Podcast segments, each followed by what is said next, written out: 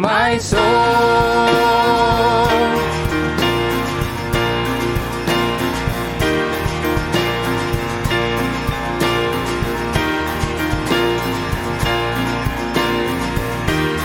What once was dead is now alive. You gave to me the breath of life. You brought me up out from the grave. I'm bursting out with songs of praise. What once was dead is now alive. You gave to me the breath of life. You brought me up out from the grave. I'm bursting out with songs of praise. I'm bursting out with songs of praise. I'm bursting out with songs of praise. You, my God, have saved my soul. I am yours forevermore. I won't be moved of this, I'm sure. You are my God and you save my soul.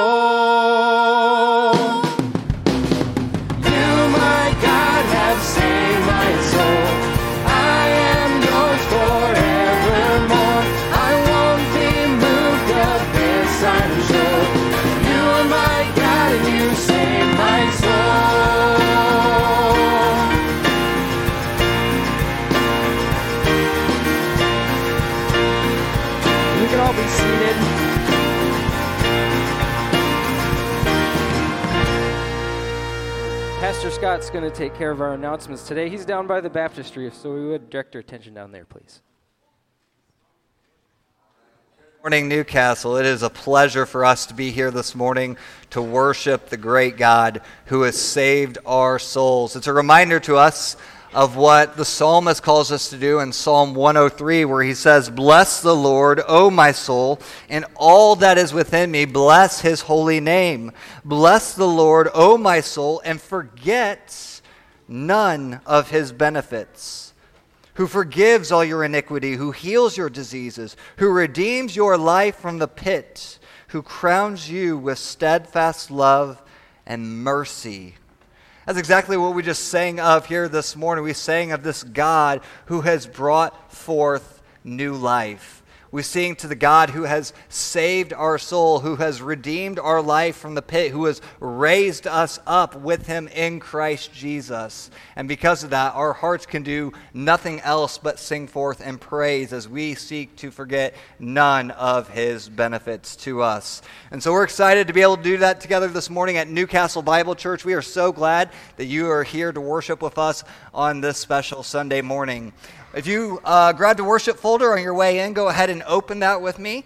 Uh, we're just going to take a few moments to navigate that together. If you would, take out that small little piece of paper called a check in card. Uh, this is just small in size, but it is uh, important in value for us as a church family as we seek to shepherd you, to know that you and your family are here with us to worship together on Sunday. It's a chance for us also to be able to come alongside you in prayer. And so you'll notice on the back side of that sheet a spot for you to submit any prayer requests where we can come alongside you and present your name and your situation before the throne of grace this week, as well as to be able to just celebrate any praises with you uh, that are going on this week. We want to do that with you, so please take a moment to do that, as well as uh, note any of the uh, sign up opportunities on the bottom of that sheet. Most of those things, the details for that are in your worship folder. So, as time permits this morning, make sure you read through that and are acquainted with all that's going on in our church family. It's a busy time as our fall ministry season has kicked off, but it's not too late to get plugged into any one of those things. So take a moment, fill that out, and drop it at the tables, either at the front or the back of the room as you uh, leave today. Uh, if you're somebody who is not really impressed by the paper, but you love doing stuff on your phone, you can just get onto that Church Center app there, and you can do your check in that way. Same thing with any of the prayer requests fill that out and submit that, and we'll get that in the same way as well. So we'll be happy to come alongside you in that regard. But if you are a first timer who's with us this morning, you've never been to Newcastle before, I'm just going to pause and say, Welcome. We are so glad that you're with us to worship this morning. We would still encourage you to fill out this card, but instead of dropping it in those tables, if you would, please take it out to our welcome desk, which is just on the other side of this wall here. You are going to have to go along the, the doors to get there. Please don't try to go through the wall, but it is on the other side of that wall there. And you'll find some friendly faces who are ready to receive you with some more information about our church, uh, who will have a gift for you just as a way of saying thank you for being with us this morning. And they're there to answer any questions you have because we recognize being at a new church can be a little bit uh, scary, intimidating. You have all kinds of questions, and so we want to be able to help you answer those this morning. So take a few moments, go out to that desk, and it'll be our joy to be able to meet you this morning. Well, we are excited because today is one of these special times every few months where we have the opportunity to observe and celebrate the Lord's work uh, that He has done in the hearts of many of our people and had the chance to really uh, show their commitment to the Lord through an act we call baptism. Baptism is simply a picture, it is a sign of what God has already done in the hearts and lives of these individuals. Uh, we make it very clear that uh, the water you see before us, it's not something special. We haven't come and blessed it. It's just the good old uh, Mackinaw water, which may or may not be reassuring to some of us, but it is uh, simple. And it is here as a picture for us of what Christ has already done for these individuals. We sang a few moments ago about how God has saved our souls, how he has put us in Christ Jesus. What was once dead is now alive. And so baptism is really a picture of when an individual's life is united with Christ Jesus. In Romans chapter 6, it says it's a picture of how we have died to our old way of life and we have risen with Christ, a new creation. His death has become our death. Uh, his resurrection and his newness of life is now our newness of life. So it's nothing that we have done. It's nothing that any of our uh, individuals who are getting baptized this morning that they have done. It is simply a picture, an expression of what Christ has already done for them. And so we are thankful to be able to do this to show their commitment and their love for the Lord, and that you can be a part uh, as a witness to that here today. So I'm going to invite uh, Tom Felix to come forward, and he's going to introduce our first uh, candidate for baptism this morning. All right, well, this is Olivia. All right. And Olivia, I'm on this side, sorry. Okay. Um, would you tell uh, Would you tell us, tell the church, um, why is it that you want to get baptized today? I'd like to get baptized today so that I can give myself to God and publicly identify with Jesus' death, burial, and resurrection. Very good. Um, well, can you share some of your story with us? I grew up in a Christian household with godly influences all around me, including my parents, grandparents, Sunday school teachers, and Awana leaders. My family has always been active in church, and we, and we read the Bible and pray together. I'm so thankful for the way that our church family has helped instill love and understanding of God's Word throughout my life. I'm especially thankful for Mrs. Schlaffy, who's been my Awana mentor for the past four years. Awana has taught me how to study on my own and memorize verses, and continuing on through the junior high and high school levels, I'm still learning new things every week. Going to a Ascend Camp and Pastor Scott's teaching and Rooted have taught me how to follow Jesus' example and praise God in the best and worst of times. I'm very grateful to have done these things because they continue to help me every day. I am thankful that I believed at a very young age because following Jesus has shielded me from so much brokenness in the world and the doubt many people my age have. I don't really remember a direct turning point or a time that I didn't believe in Jesus, but over the years, my faith and understanding have continued to grow and deepen. As I grew in my understanding and matured, I realized that I am a sinner just like everyone else, and that I will never be good enough on my own. I need Jesus to cover my sins. One of my favorite verses is Colossians 1 10 through 12, which says, So as to walk in a manner worthy of the Lord, fully pleasing to Him bearing fruit in every good work and increasing in the knowledge of God, being strengthened with all power according to his glorious might, for all endurance and patience with joy, giving thanks to the Father who has qualified you to share in the inheritance of the saints in light. These verses remind me that I am not worthy, but I am supposed to follow Jesus' example. Even though I myself could never be worthy, Jesus died so that I could be seen as righteous in God's eyes. He will strengthen me and help me when I try to keep God's commandments, even when I will still mess up and sin. Thank you. Thank you. Well, would you join me? We're going to pray for Olivia. Heavenly Father, you are holy and you are strong to save. And Father, you are merciful, and we thank you. We thank you for your great mercy. We thank you for the mercy that you have on each of us that, uh, that you call your children. And we thank you specifically for, for having mercy on Olivia. Thank you that you have, um, you have made her one of your own. And thank you that uh, you have allowed her to, to grow and mature. And we pray for your blessing on her um, going forward. We pray that, that you would help her to grow, uh, continue to grow into a young woman who loves you, um, who, wants to obey your commands, and, uh, and who wants to follow you and love you more every day. Father, we're so thankful uh, for your Son, for the mercy that we have through him. And it's in his name we pray. Amen. All right. Well, Olivia, now, because of your faith in Jesus, it's my privilege to baptize you in the name of the Father, and the Son, and the Holy Spirit.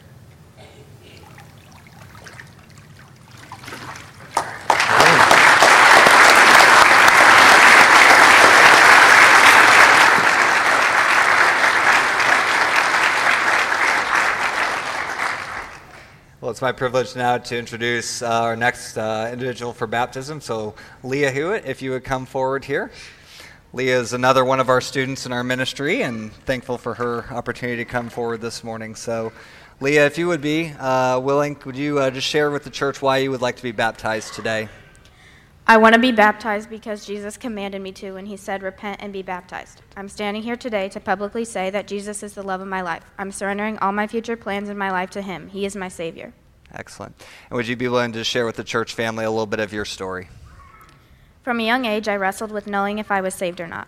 I knew it was important to be saved because the wages of sin is death, but the gift of God is eternal life through Christ Jesus our Lord. Romans 6:23. Out of fear of not going to heaven, I prayed the salvation prayer countless times when I would have doubts. I struggled constantly with the sin of worry and anxiety over insignificant things. I remember my parents would always give me verses to help, such as Matthew 6:27, which says, "Who of you by worrying can add a single hour to your life?"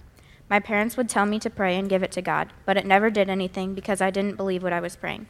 I was too focused on other things of this world, such as getting good grades and pleasing people around me, more than I cared about my relationship with Christ. It wasn't until I made Jesus my Savior that everything changed. A couple years ago, I said that prayer for the last time, and I actually believed what I was praying.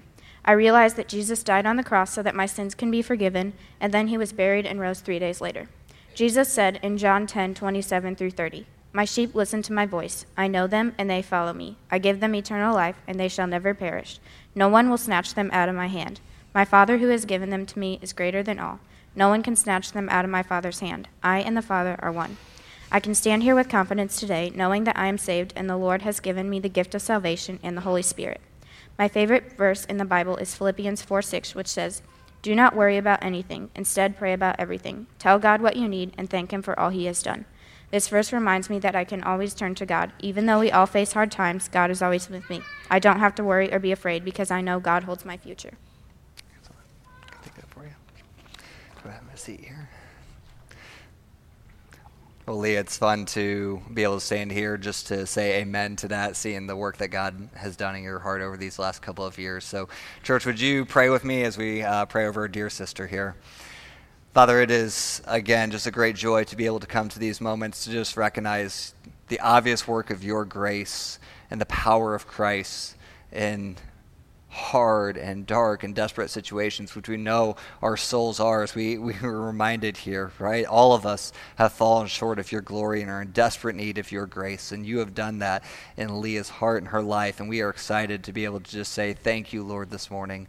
And we just pray for our dear sister now that as she walks in this newness of life, that she would see the sufficiency of Christ in all things, that you would guard her heart uh, day in and day out as she strives to live obediently to you, not for her own sake necessarily, but even for the sake of the watching world, that she would make Jesus look good for others to see that he is worthy to be followed as well.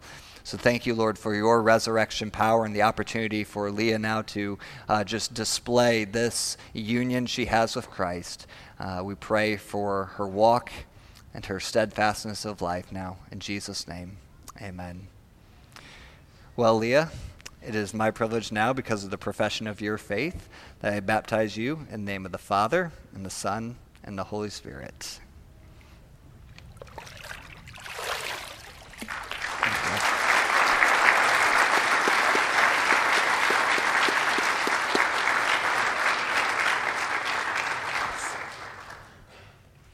Wow, church, I don't know if you're as thankful as I am today, but praise the Lord. I'm going to read to you now before we start singing again. Um, this is from Titus chapter 3.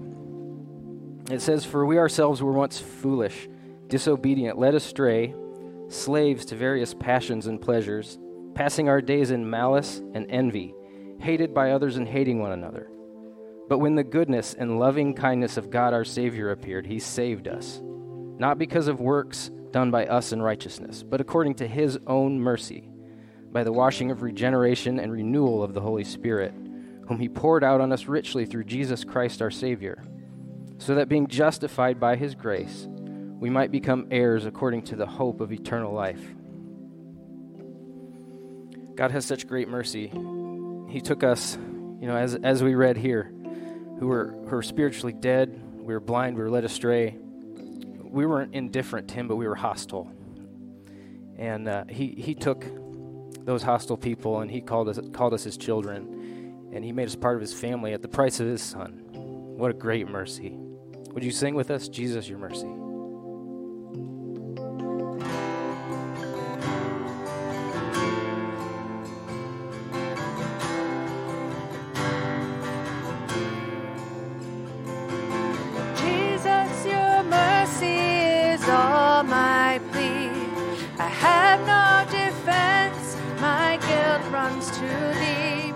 The best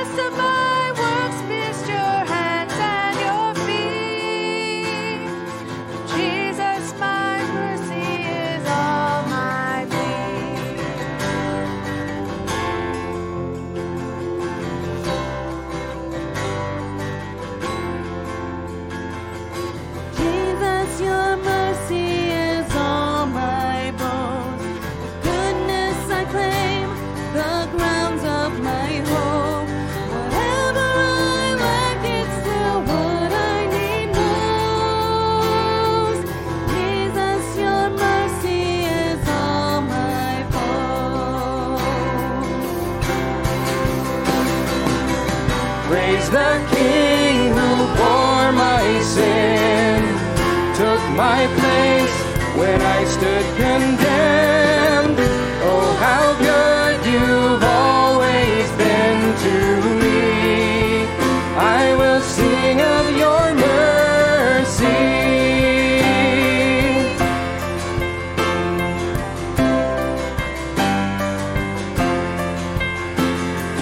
Jesus, your mercy is all my rest. When fears weigh me down an enemy's press. A comfort I cling to in life and in death. Jesus, your mercy is all my rest.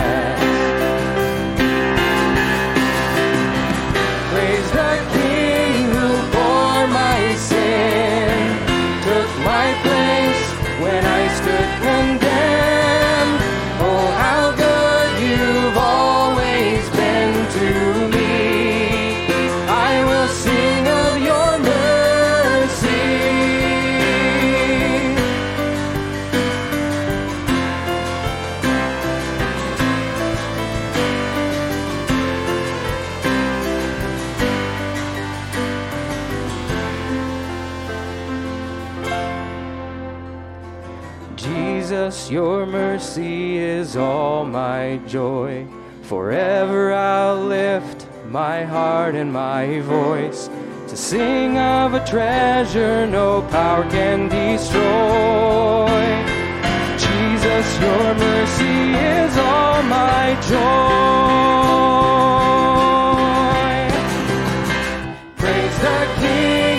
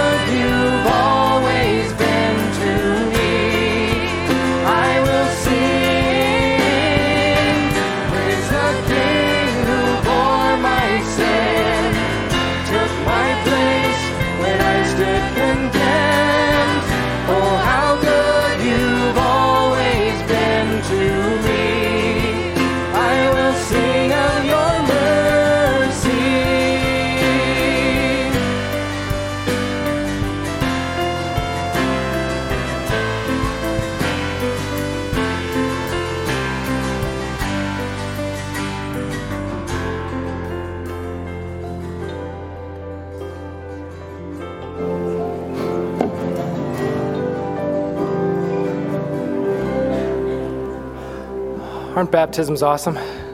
That was that was special to see. Um, church is going to be just fine, isn't it? Uh, this, I'm so grateful this morning for that. Uh, for the next generation to be baptized, maybe in a few years, kids age three to kindergarten can be dismissed now to children's church if they want to head out the back to hear solid Bible teaching at, uh, at a level they can understand, and maybe not too long they'll be up here getting dunked too. I can pray for that. Let's go to the Lord in prayer together.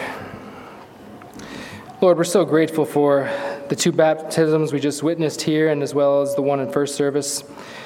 I pray that this be a time where we got to see your saving grace on display in the lives of those baptized and that that's not something we soon forget. Pray that we as a church would commit as a body to help those newly baptized to live in light of what their baptism signifies. And also, Lord, that it be a time for each of us to look back on our own baptisms, not as a, not as a moment when we did anything special, but as a day to mark in our memory of what it is that you've done in and through us, signified through those waters of baptism. Father, also this morning, we pray for Summit Point Church in East Peoria. We've been praying for them as our church partner of focus this week. They've asked for our prayers, and we are blessed to offer them to you on their behalf, specifically for some ministry re kickoffs. Lord, we ask that the power of your word would be made real to the women in the women's Bible study that will be starting again soon. Use those gatherings, Father, we pray, to encourage the, the saints of Summit Point and, Father, even possibly as your means to bring some that are far off into the family of faith. We also pray for their, for their Wednesday night children's ministry starting up again. We pray for the, the hundreds of children that will be hearing the gospel proclaimed on a regular basis. Father, please use that time uh, as a means to, to bring the, the next generation into the family. We also want to pray for our Sent Go partner and, and brother, Shane Knapp, who serves in Salem Ranch in Flanagan. We praise you, Lord, for a, a recent successful charity auction as well as a recent uh, disc golf clinic held there on the campus. Uh, Father, we pray that that has made the, the community or the ministry better known in the community, as well as uh, we're thankful for the new ways that the, the community is being blessed by all that Salem has to, to offer. Shane has also asked that we would pray for the counselors and the staff there at Salem Ranch, as three counselors are attending a counseling and discipleship conference, uh, even right now, uh, potentially now. Uh, we pray for the staff as well, that the, the three new cottage members will be identified, trained and equipped well for this uh, heavy ministry role that they have and that their personal walk with Jesus Christ would be strengthened in the process. We also want to take a moment this morning, Father, to pray for Pastor Kevin, who has been uh, feeling sick the last few days. Please bring him rest and healing. Use this time of, of physical vulnerability to, to also strengthen him spiritually, cause him to become even more humbly dependent on you. We're also thankful for Pastor Summers this morning um, for his willingness to step in on such short notice to bring us good news from your word. We're so grateful for his many decades of service here at Newcastle. Now, Father, as we continue our worship through your basic, simple means of grace, we pray that you would guide us in all of these things, that we might do them in a way that glorifies your name. We pray that in the name of Jesus Christ our Lord. Amen. Well, if you would please stand once again, we're going to continue singing uh, of God's amazing grace and mercy.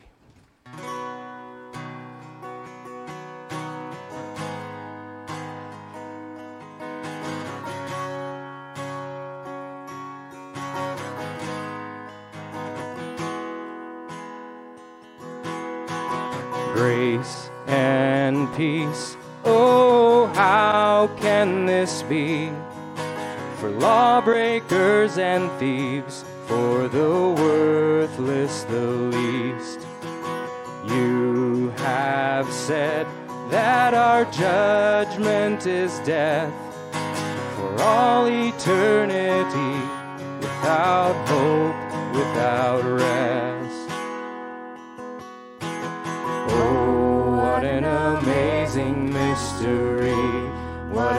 Amazing mystery that your grace has come to me.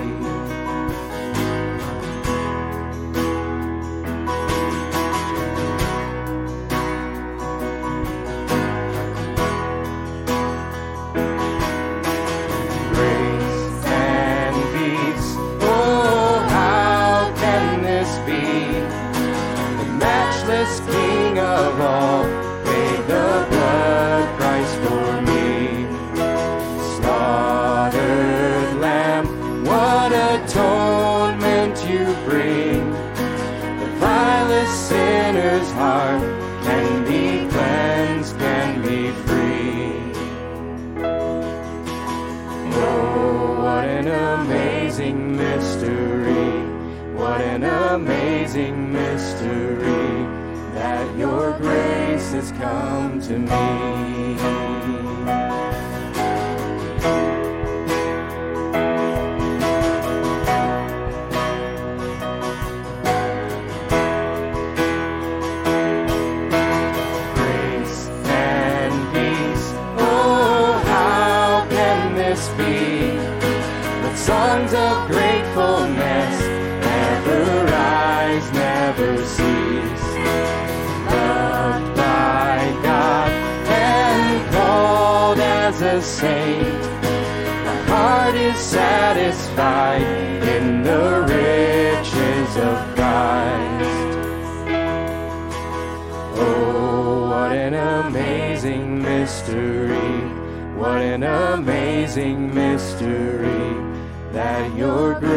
Has come to me.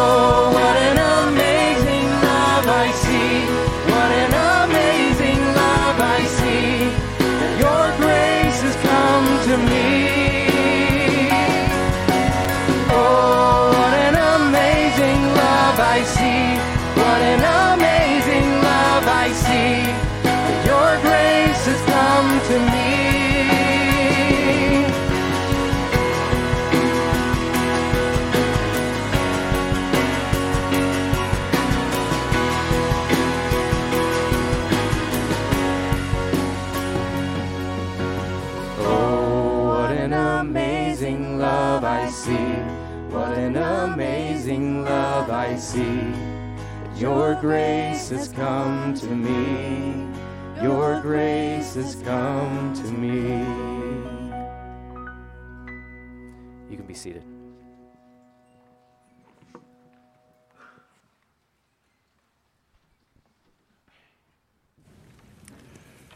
Good morning, Newcastle. Well, good morning anyway. In the interests of full disclosure, I will admit that I am not Pastor Kevin Sauter. Uh, folks often get us mixed up. We are both so young. We're the same height.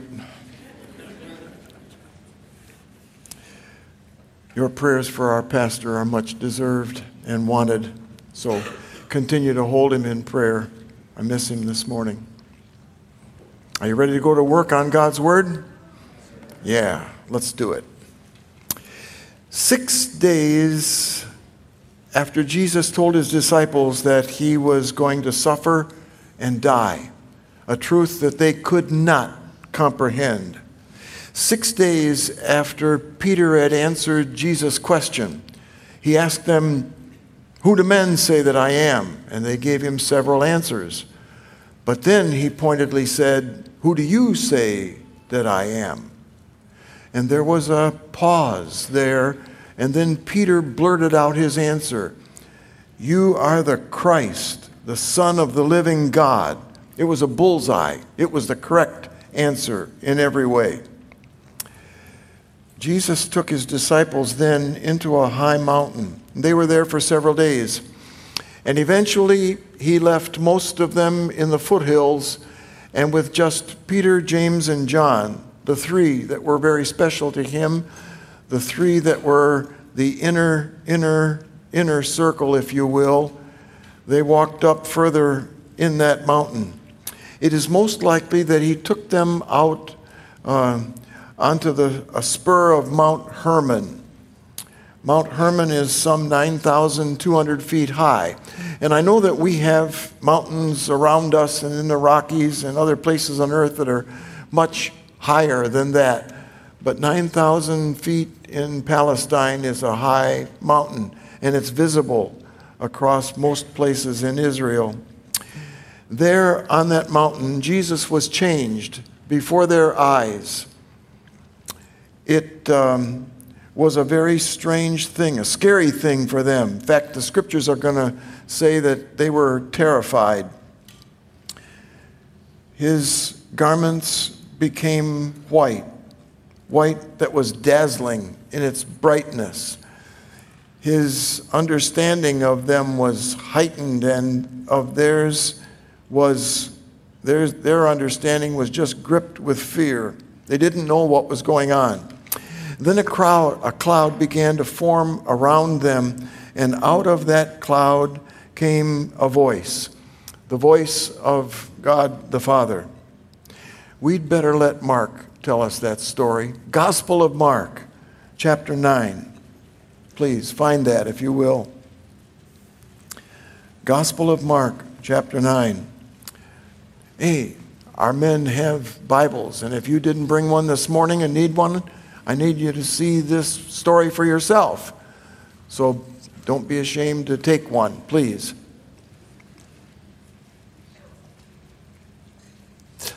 Now, many Bible scholars attest that they think that the last verse of chapter 8 ought to be included with the first verse of chapter 9. And I, I agree with that. The truth is, the Bible was written as a narrative, it's a continuous thing. And it's only a few hundred years ago that printers and others worked on dividing it into chapters and the chapters into verses. And I'm so glad they did. And I don't think that I could have done it better or that many other people could have done it better.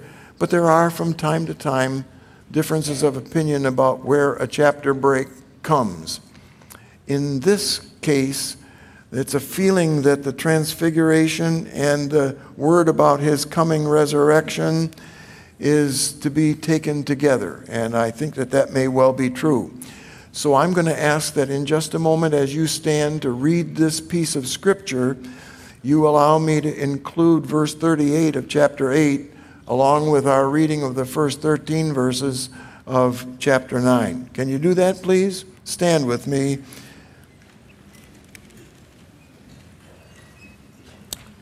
Mark chapter 8, Verse 38 For whoever is ashamed of me and my words in this adulterous and sinful generation, of him the Son of Man also will be ashamed when he comes in the glory of his Father with the holy angels. Now we're going to read about that glory. He said to them, Assuredly, I say to you that there are some standing here who will not taste death till they see the kingdom of God present with power. Now, after six days, Jesus took Peter, James, and John and led them up on a high mountain apart by themselves. And he was transfigured before them. His clothes became shining, exceedingly white, like snow, such as no launderer on earth can whiten them. And Elijah appeared to them with Moses, and they were talking with Jesus. Then Peter answered and said to Jesus, Rabbi, it is good for us to be here. Let us make three tabernacles one for you, one for Moses, one for Elijah, because he did not know what to say, for they were greatly afraid. And a cloud came and overshadowed them. A voice came out of the cloud saying, This is my beloved Son. Hear him. Suddenly, when they had looked around, they saw no one anymore, but only Jesus with themselves. Now, as they came down from the mountain, he commanded them that they should tell no one the things that they had seen, till the Son of Man had risen from the dead. So they kept this word to themselves, questioning what the rising from the dead meant. And they asked him, saying, Why do the scribes say that Elijah must come first? And he answered and told them, Indeed, Elijah is coming first and restores all things. And how is it written concerning the Son of Man? That he must suffer many things and be treated with contempt. But I say to you that Elijah has also come, and they did to him whatever they wished, as it is written of him. Please be seated.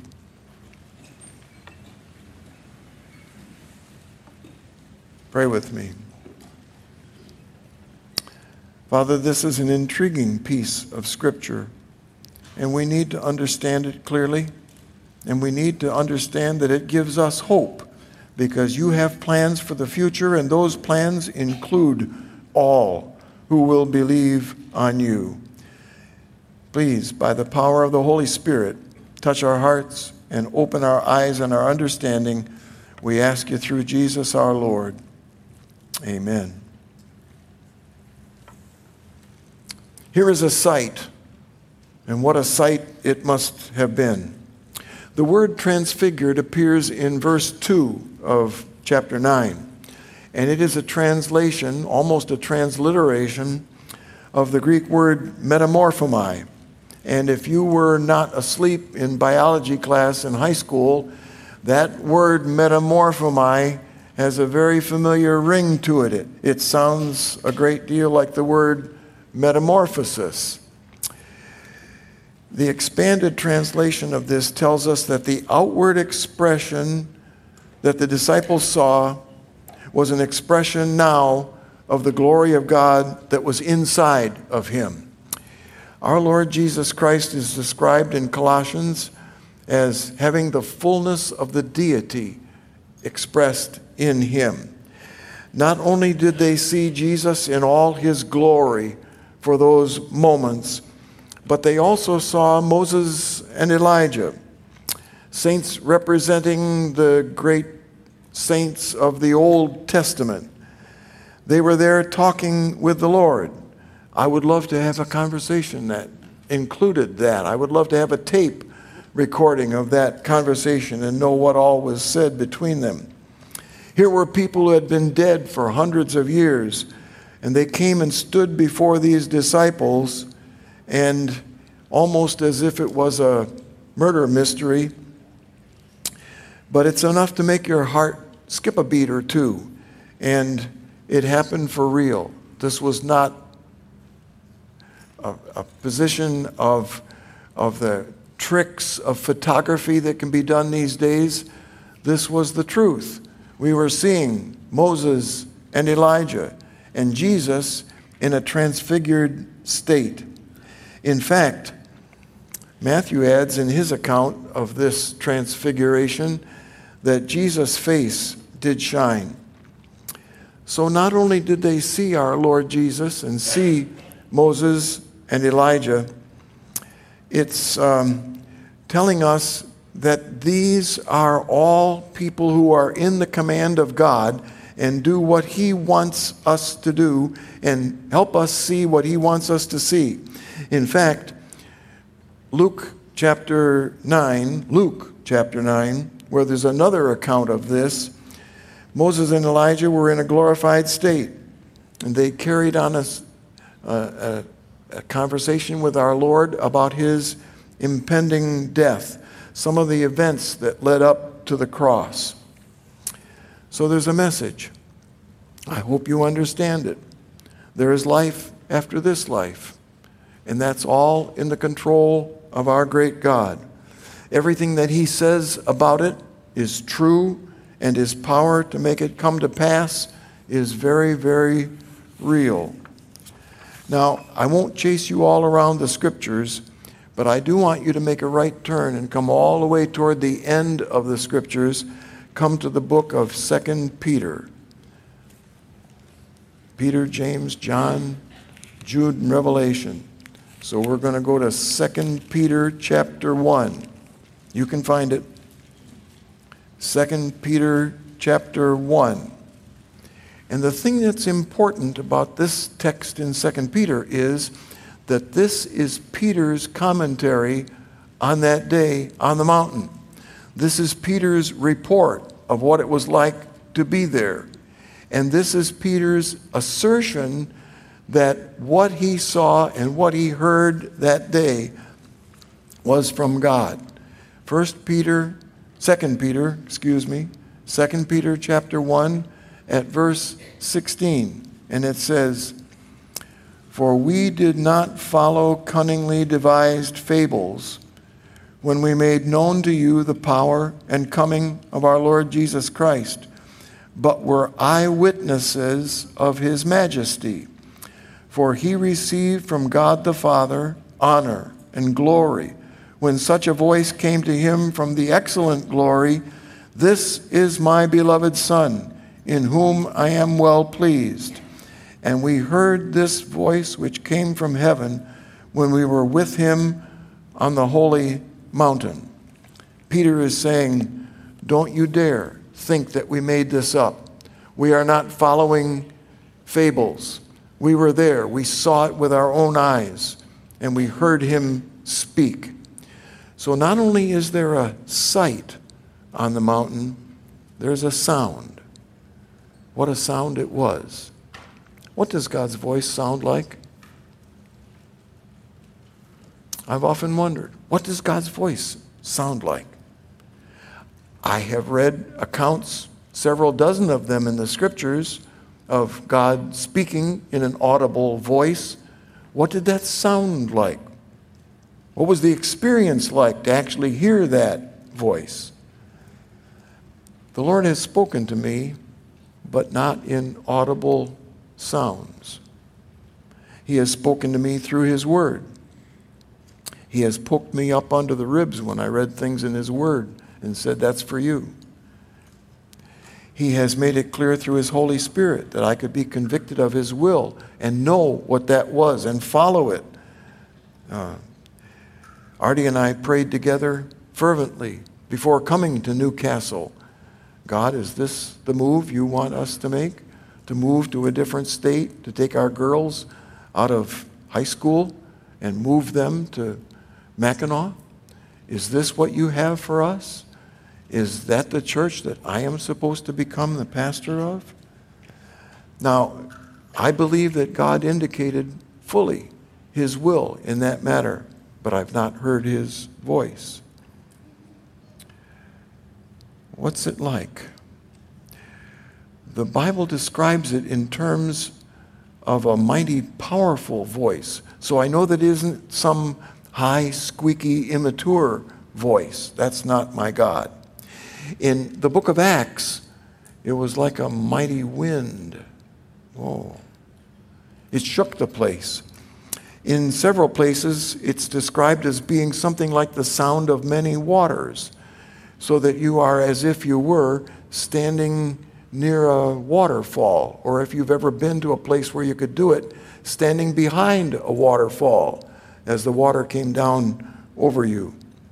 Revelation talks in several places not only the sound of many waters, but the voice of thunder. Thunder. So it shook the earth around him. Mark tells us something of what was said, but not how it sounded. And what was said was, This is my son. Hear him. This is my son. Listen to him. Pay attention to him. Now, good old foot in the mouth Peter, I identify with him frequently. Peter spoke, and it was evident that it would have been better if he hadn't spoken. When you look at verses 5 and 6 of our text, Peter answered and said to Jesus, Oh, Rabbi, it's really good for us to be here today. Let's make three tabernacles one for you, one for Moses, one for Elijah. Notice the next words because the sentence, the sentence didn't end. Because he did not know what to say, for they were greatly afraid. Here's another one of those times when Peter didn't know what to say, so he said something. That's exactly what's indicated here. And God stopped him in his tracks. While Peter is speaking nonsense about building some tabernacles, God interrupts and says, This is my beloved Son. Hear him. Listen to him. Now, you good Bible students, if you would scratch your heads, could probably think of another time when a voice came from heaven and said, This is my beloved Son. When was that? Oh, come on. When? At his baptism. At his baptism. So, at the beginning of our Lord's earthly ministry, as he is just starting, he asks John the Baptist, John the Baptizer, to do what we watched here. Aren't you glad that we are led by a Savior who doesn't ask us to do what he wouldn't do? He's asking us to do the very things he does, and he does them first, and then asks us to be obedient and do that.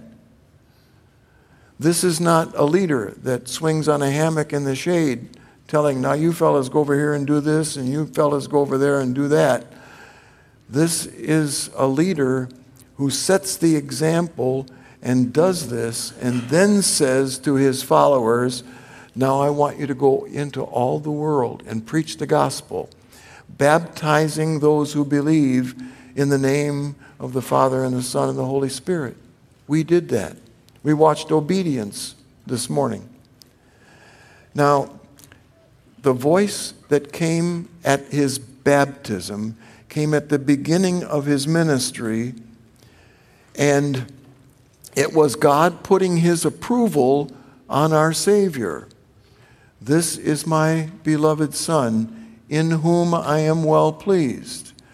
Now, when you come to the end of his earthly ministry, he is soon to go to the cross you find the same words spoken by the same God over the same Son and changed slightly. This is my Son. This is my beloved Son. Hear him. Listen to him. So at the beginning of his ministry and at the end of his ministry, like bookends, God puts his approval on everything that's going on here. Concerning his life and future, future ministry, God said, I am well pleased. He hadn't had his ministry yet, but God says, I'm well pleased in him. Concerning the ministry that is now complete and the death that is ahead of him, a climactic death, I am not only pleased, but I want you to hear him. I want you to hear about that and believe it. If you take those two phrases apart from those two occasions and study them, you will learn that the first is all about what the Son would do, and the second is all about the Son would say. So here is Jesus, a beloved Son, beloved of the Father, and worth listening to. And not only is there a sight and a sound, but there's a surety. This is a sure thing, a sure thing. Jesus had to be who he was in order to do what he did. There was preparation for the cross, and the cross was preparation for the kingdom. And before there would be a kingdom, there would be a cross, an old rugged cross, if you please. Now, when the cloud departed, Moses and Elijah departed. They were here one moment talking with the Lord, and now they are gone. And the perplexed disciples asked about Elijah. Was he to come before the kingdom? And Jesus answered, Yes, yes. Elijah would come and they would do to him what they pleased. And that whole description is, is given to us in Luke chapter 1. If you're taking notes this morning, Luke chapter 1, verse 17 is the kingpin in all of that. Because John the Baptizer is the answer. He is going to be the forerunner. He is going to pave the way for the Messiah. Isaiah, hundreds of years before, prophesied the words that John the Baptizer would say. The Gospels tell us then that they did what they wanted with him. In other words, they separated his head from his body. John came in the spirit and power of Elijah to prepare the Master's way. Now, Jesus' words that he was going to rise from the dead confused these three thoroughly. You know the end of the story. You know the other things that came to pass. You know about his resurrection on the third day. And you've written, read the accounts that are written of that in his word. You know what the phrase rising from the dead means. Did you understand that the resurrection is a vital, necessary part of your salvation? It is. Don't miss this truth. Don't miss this truth for a second. The resurrection is absolutely necessary for you to be saved. If God couldn't raise his son Jesus from the dead, what makes you think he can raise you from the dead?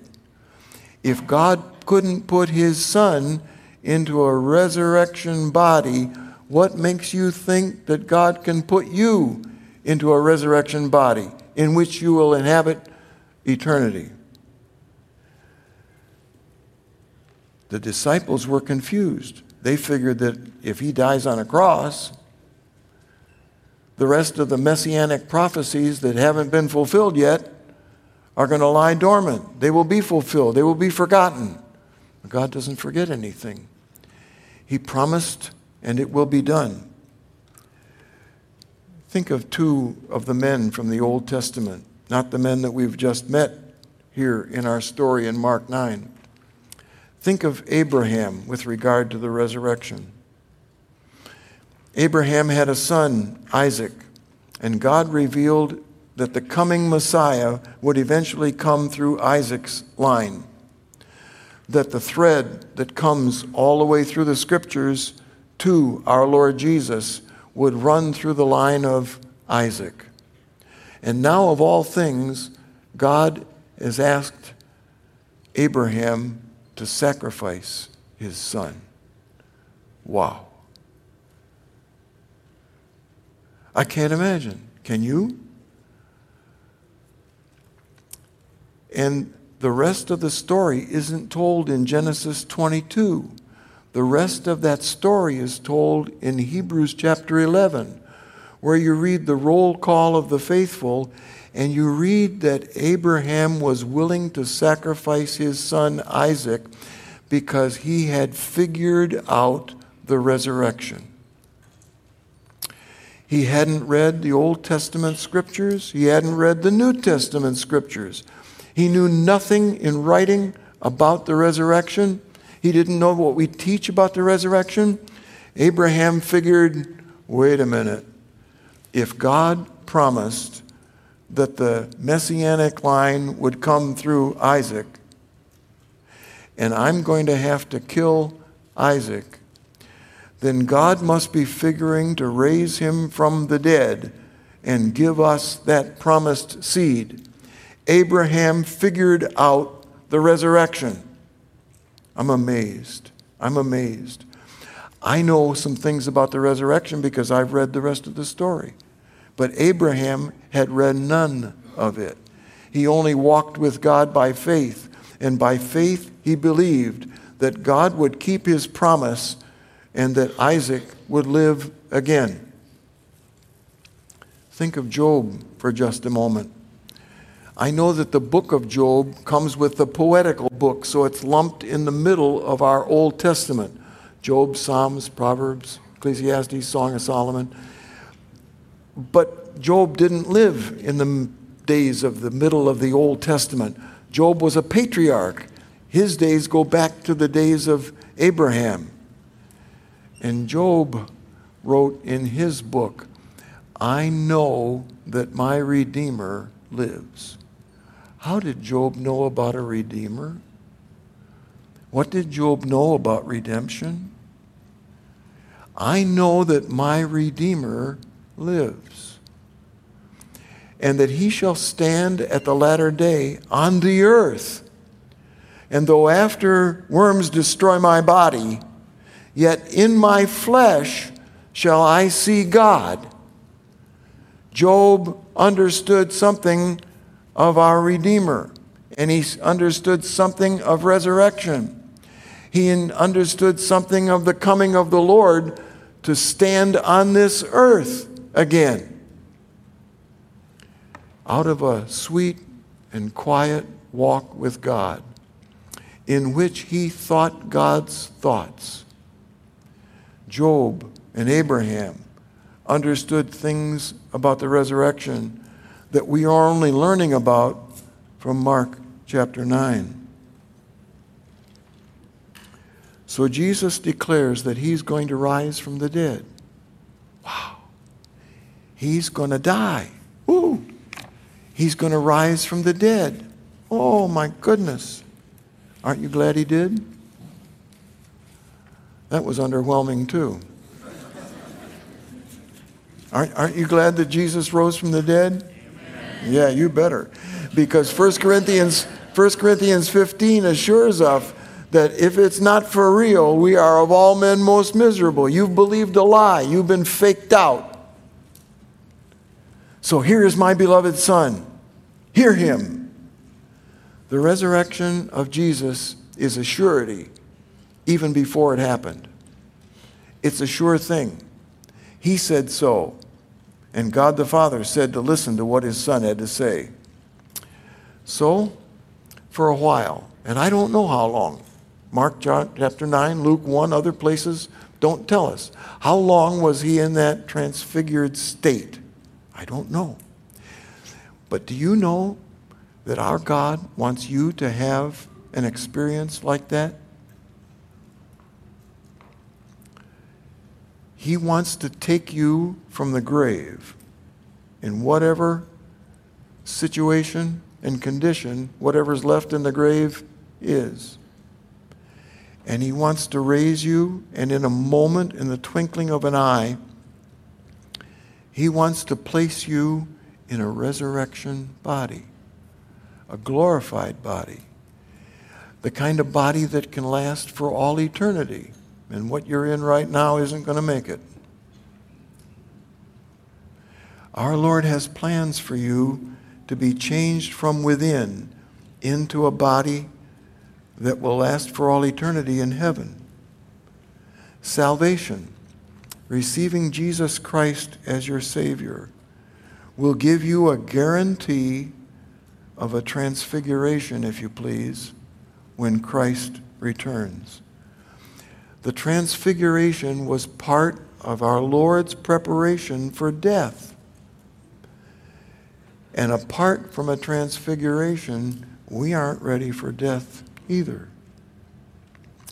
This past Thursday, I was privileged to take part in the funeral service for B. Scott, a gracious saint of God who was a part of Newcastle for a lot of years.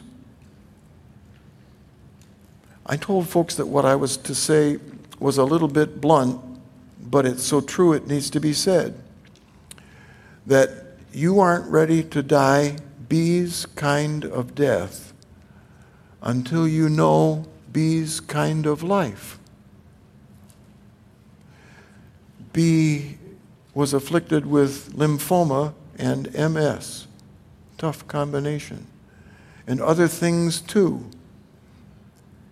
She lingered for months. There was a long time when her strength was decreasing and her pain was increasing.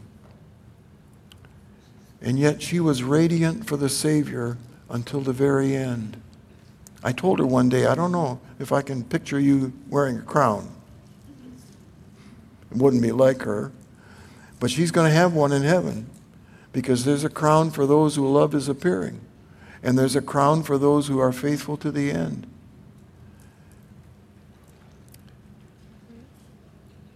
You aren't ready to die B's kind of death unless you have B's kind of life eternal life, spiritual life, resurrection life, a transforming, transfiguring kind of life. So Jesus' transfiguration was a change visible on the outside because it came from within. And that's what Jesus does. The life in Christ that we enjoy is not a life of rules and regulations imposed on us from outside. It's a transformation from the inside. I invite you in. Join the family. Please. Father, we are grateful to be yours. And we are grateful for the example that Jesus said. We are grateful to have heard him. He is your beloved Son, and we listen to what he has to say.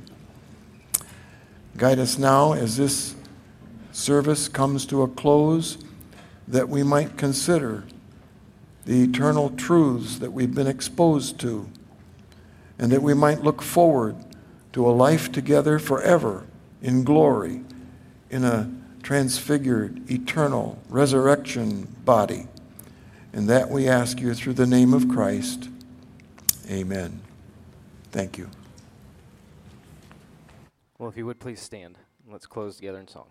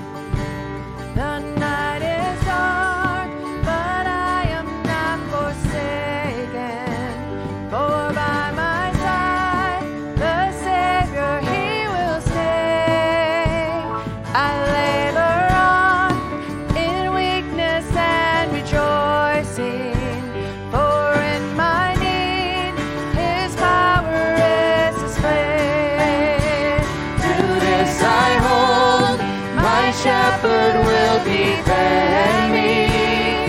Through the deepest valley he will lead. Oh, the night has been won, and I shall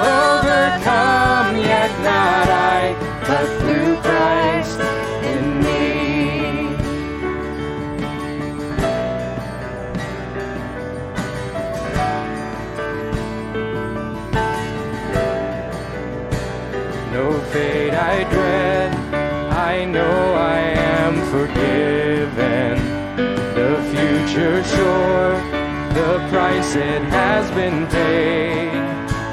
For Jesus bled and suffered for my pardon, and he was raised to overthrow the grave.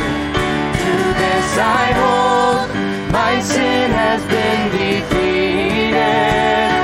Jesus now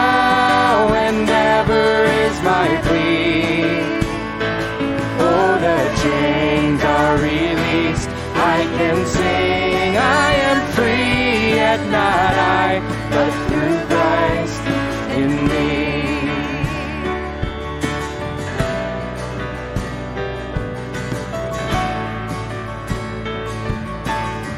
You sing now. With every breath.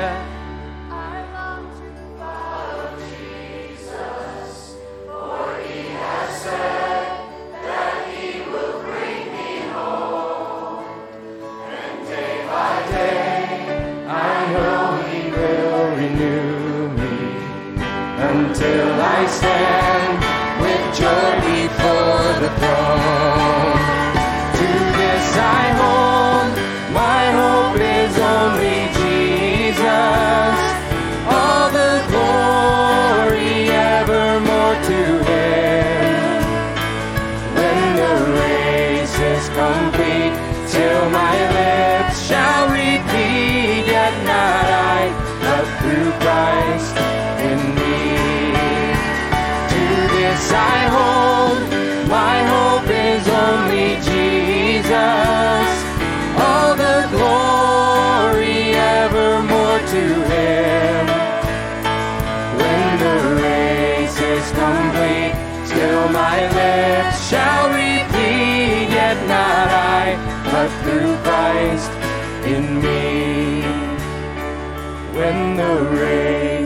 Complete, still my lips shall repeat, yet not I, but through Christ in me.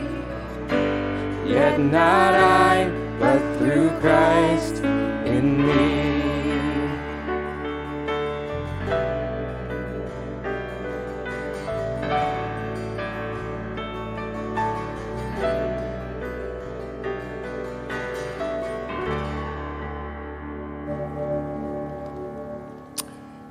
Thank you for singing that convincingly.